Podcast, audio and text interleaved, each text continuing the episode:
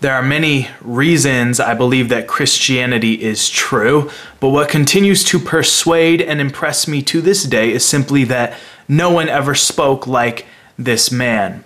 Uh, when I read the Sermon on the Mount or how Jesus interacts with the Pharisees, I hear someone speaking with authority, clarity, wisdom, conviction. I hear someone that knows the human heart so well that he can expose the inner workings of it and bring to light things that have been hidden in the dark.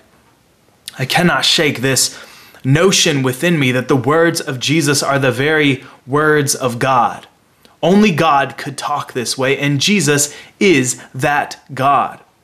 Uh, today we come to a preeminent example of this kind of authoritative speech, the final words of the Sermon on the Mount.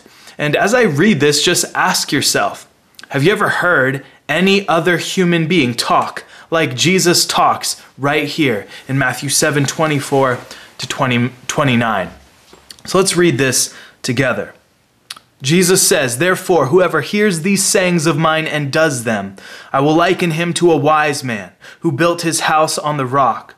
And the rain descended, the floods came, and the winds blew and beat on that house, and it did not fall, for it was founded on the rock. But everyone who hears these sayings of mine and does not do them will be like a foolish man who built his house on the sand. And the rain descended, the floods came, and the winds blew and beat on that house, and it fell, and great was its fall.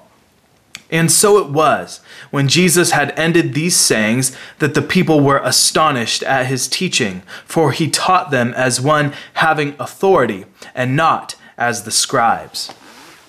All right, so uh, Jesus concludes his sermon with this declaration that unless you hear and obey his words, you are building waterfront property that will be swept away in the next hurricane. To hear this sermon, go home, and not do any of it is to no longer have a home to go to when the storm comes. Notice that uh, rain and floods and wind come against both houses. Jesus is prophesying an inevitable storm of judgment upon the Jews, and he warns them that the house they love so much, the temple in Jerusalem, is a house ready for destruction if they do not repent. The Apostle Peter will say later that judgment begins with the house of God. So, what kind of house are you living in? What kind of house are you building? Is it built on the rock that is Christ? or is it built on the sands of hypocrisy? It's easy to hear a sermon and like it, it's hard to hear a sermon and obey it. It's easy to build a house on the sand. Kids can do that. It's hard to dig down to the bedrock and lay a foundation that can withstand a storm. Through this sermon, Jesus has given us the blueprint for a new temple, one that won't fall, when the storm comes. And those that obey Christ are that new construction. We are the new temple. We are the house God is building. And it is through obedience to Christ, our rock, that we stand fast through every storm.